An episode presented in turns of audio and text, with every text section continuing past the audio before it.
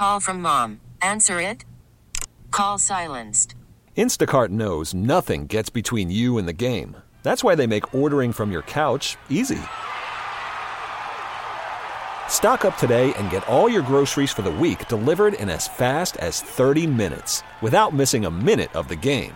You have 47 new voicemails. Download the app to get free delivery on your first three orders while supplies last. Minimum $10 per order. Additional terms apply. Baseball is in full swing. NBA playoffs are heating up, and your NFL team is gearing up for training camp. Listen to the latest on the teams you love here on the Audacy app. The biggest sports radio stations in the country, providing unrivaled local coverage of their teams, all in one place. Exclusive interviews with players, coaches, and team executives, streaming live and always available on demand. Stay in the know with your favorite teams right here on the Audacy app. Welcome in, Anthony. You've been busy since we talked last. Always busy. Thanks for having me, Dawn. Absolutely. And you also have a weekly podcast on America's Talking Network as well. So, first of all, tell me about um, Philadelphia. And this is in the news this morning about some change ups with SEPTA, but ultimately good news um, as we see sidewalk repairs happening and some major transit improvements. Yeah, so this is part of about a million dollars coming to the uh, Philadelphia area from the Federal Transit Administration. Um, essentially, SEPTA is looking to get about $500,000, and then another $450,000 is coming to the Delaware Valley Regional Planning Commission, which basically encompasses Philadelphia and eight counties surrounding it. Um, but essentially, uh, both of these will go not necessarily to construction, but basically study and design of future construction um, basically trying to connect um, public transit uh, better, repair some sidewalks, and kind of connect that network to make it easier for people to get across the city. Um, within Philadelphia itself, SEPTA is focusing on about three and a half miles of a corridor um, of Erie Avenue that runs between Hunting Park and Kensington Avenues in North Philly. Mm-hmm. Uh, basically, trying to figure out, you know, how how can we improve some safety issues here, how can we uh, make things more efficient and basically tie this transit system um, together better? Yeah, and there's a lot of coverage this morning about SEPTA making major service adjustments that'll impact regional rail passengers who use the airport, um, Media, and um, Wilmington Newark lines. So some of those changes are, are coming as the final stage of the Southwest Connection Improvement Program. So I know that a lot of people are talking about this, but Penn Medicine, that station will have no train service now through Saturday, August 26th. This is a pain for people who rely on this for work or school, the hospitals in the area.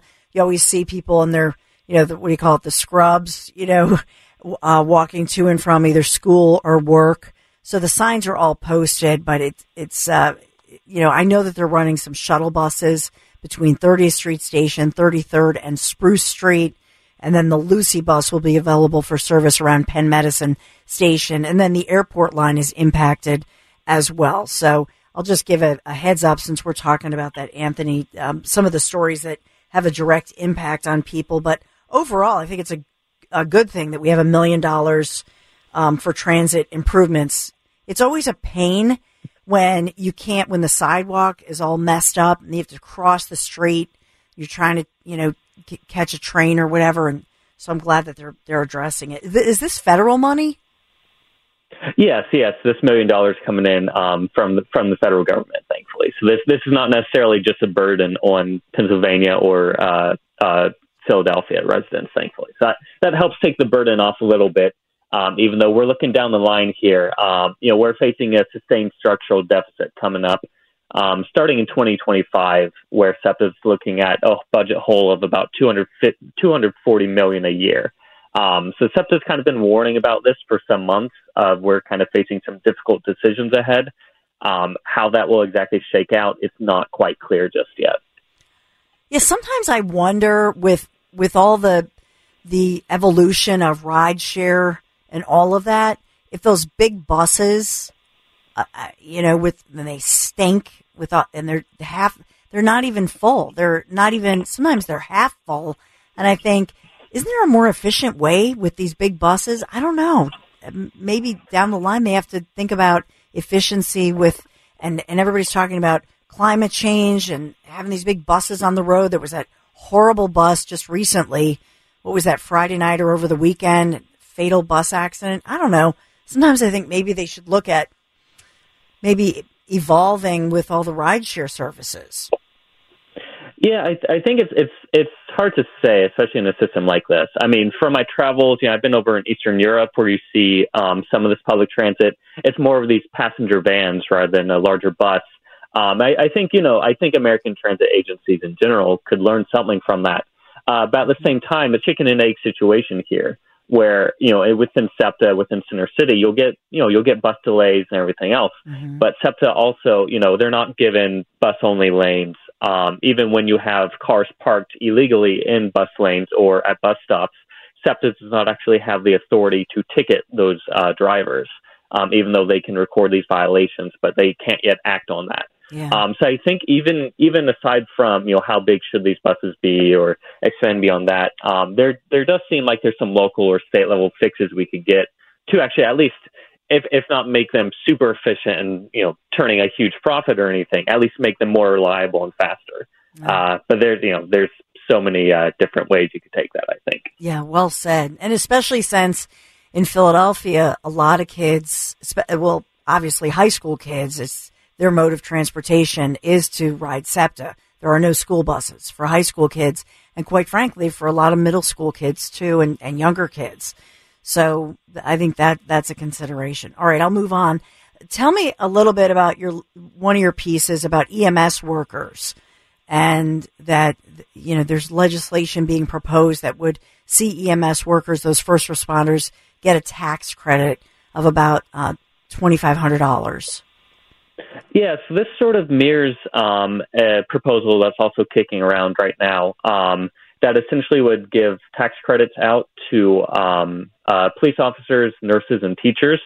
Uh, this is essentially a bill that uh, House Bill 1557, kind of riffing on that similar concept, but expanding it um, also to cover EMS workers, firefighters, um, also a $2,500 tax credit um, that would last for three years before it expires. Um, so you know th- this is this is another one of those um, ideas coming out of the General Assembly of you know, how do we entice people to, you know, mm-hmm. become EMS workers, um, you know, volunteer as a firefighter, uh, you know, trying you're trying to keep them around longer to get uh, help kind of fill those gaps because a lot of this, you know, we have a vast shortage of volunteer firefighters across the Commonwealth. Um, a lot of our EMS uh, personnel, there's a lot of turnover in who holds the job, and you know, just the the low pay and the stress of the job. It's hard to keep people around. Um, so this is another one of those bills floating around, trying to get people, you know, if if not, uh, you know, that sense of civic duty, fill in the gap, give them more of a financial incentive here. Yeah, I think it's smart as far as you know offering it as well to those volunteer workers. Um, now I see that you know you write in your article that Representative Joe Hogan, I almost said Joe Rogan, Representative Joe Hogan, who's a Republican from Penndel, he proposed it. Does he have bipartisan support on this? Uh, I think right now it's it's a little hard to say. I mean, when we're looking at the uh, the proposal for nurses, fire nurses, uh, teachers, and police officers, um, you know that that that didn't have unanimous support. There was some concern about how much this would actually cost us in the budget, um, because I think it was something like 225 million over three years. They're expecting. Um, this one, I'm not sure. I don't think they've run the numbers on that yet. Uh, but Hogan's bill, it's sitting in the finance committee in the House right now, so we haven't seen too much um, too much discussion of it, kind of where those fault lines will fall. And the third story we want to talk about this morning is the uh, Pennsylvania Treasury returning this huge, huge number in unclaimed property. Um, so tell me about it because a lot of people don't realize, and you write about this, the, the Treasury holding about four and a half billion dollars in unclaimed property. And a lot of people are like, "What? How does that work? Can you can you take us through it?" Yeah, so I mean, th- this is uh, that 4.5 billion has that's generally been what we've seen in um, recent years. Um, just you know, the Treasury holds a bunch of money. I mean, some of it can be unclaimed tax returns, some of it is safe deposit boxes that people have forgotten about.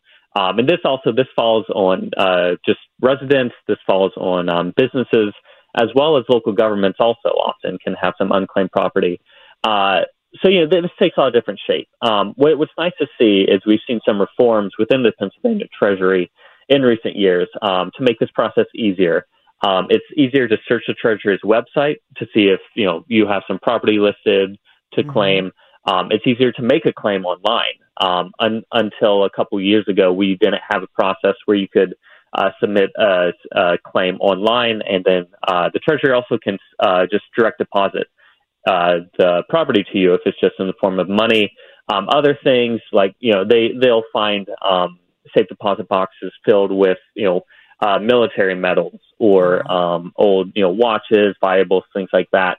Um, those things you know you can't just zip those over. It gets a little more complicated. Um, but this, you know, this is kind of a lingering problem in every state where the Treasury holds onto this money, or someone might pass away and they had a safe deposit box that the family forgot about or didn't know about.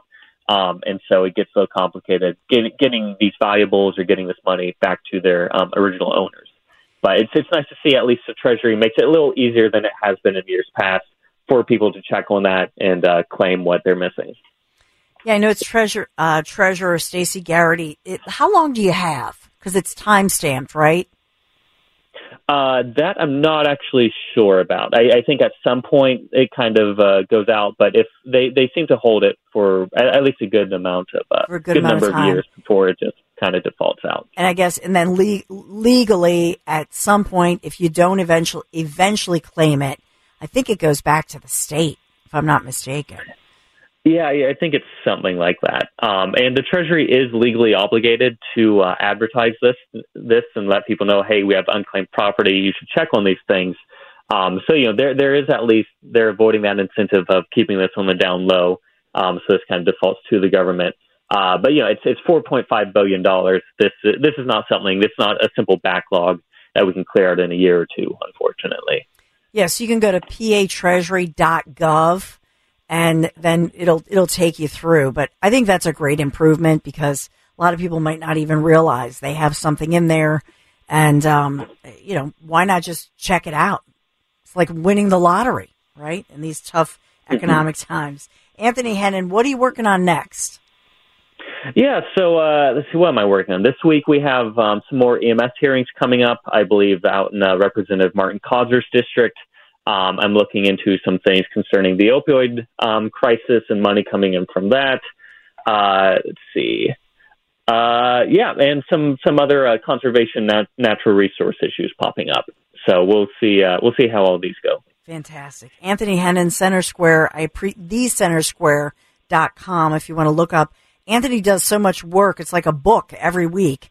So, Anthony Hennen, thank you so much for joining me this morning. Thank you.